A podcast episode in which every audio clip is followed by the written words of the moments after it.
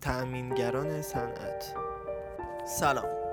به این قسمت از مجموع پادکست های ما خوش اومدید. امروز قصد داریم درباره پارچه سرامیک صحبت بکنیم. پارچه سرامیک مهمترین رقیب پارچه آزبست به حساب میاد. پارچه سرامیک پرچمدار پارچه های نسوزه و تحمل حرارتی معادل با 1260 درجه سانتیگراد داره. در بین مواد نسوز تحمل حرارتی هیچ مسئولی به اندازه سرامیک نیست. پارچه سرامیک از الیاف آلومینا بافته شده.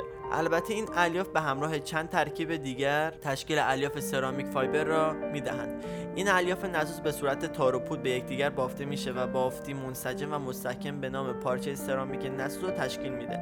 از مهمترین ویژگی های پارچه سرامیک fiber می‌تونیم به چند مورد از مهمترین اونا اشاره بکنیم. یک استحکام مکانیکی بسیار مناسب مقاومت در برابر کشش و سایش انعطاف پذیری مطلوب مقاومت در برابر فشار و ده ویژگی که انتخاب این پارچه برای شما آسان تر میشه.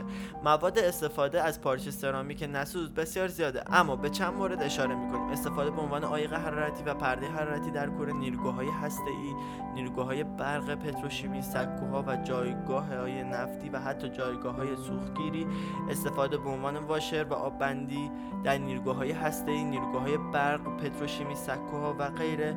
مورد استفاده برای ساخت و تولید لباس دستکش و کیسه های نسوز مانند لباس های آتش نشانی که تماما از جنس سرامیک مهار شده پارچه سرامیک در سه مدل تولید و عرضه میشه که این سه مدل عبارتند از یک پارچه سرامیک fiber نسوز بدون سیم دو پارچه سرامیک fiber نسوز سیمدار سه پارچه نسوز سرامیک fiber. پارچه سرامیک fiber نسوز بدون سیم ابتدایی ترین نمونه پارچه سرامیک و قادر به تحمل دمای معادل 1260 درجه سانتیگراد هست.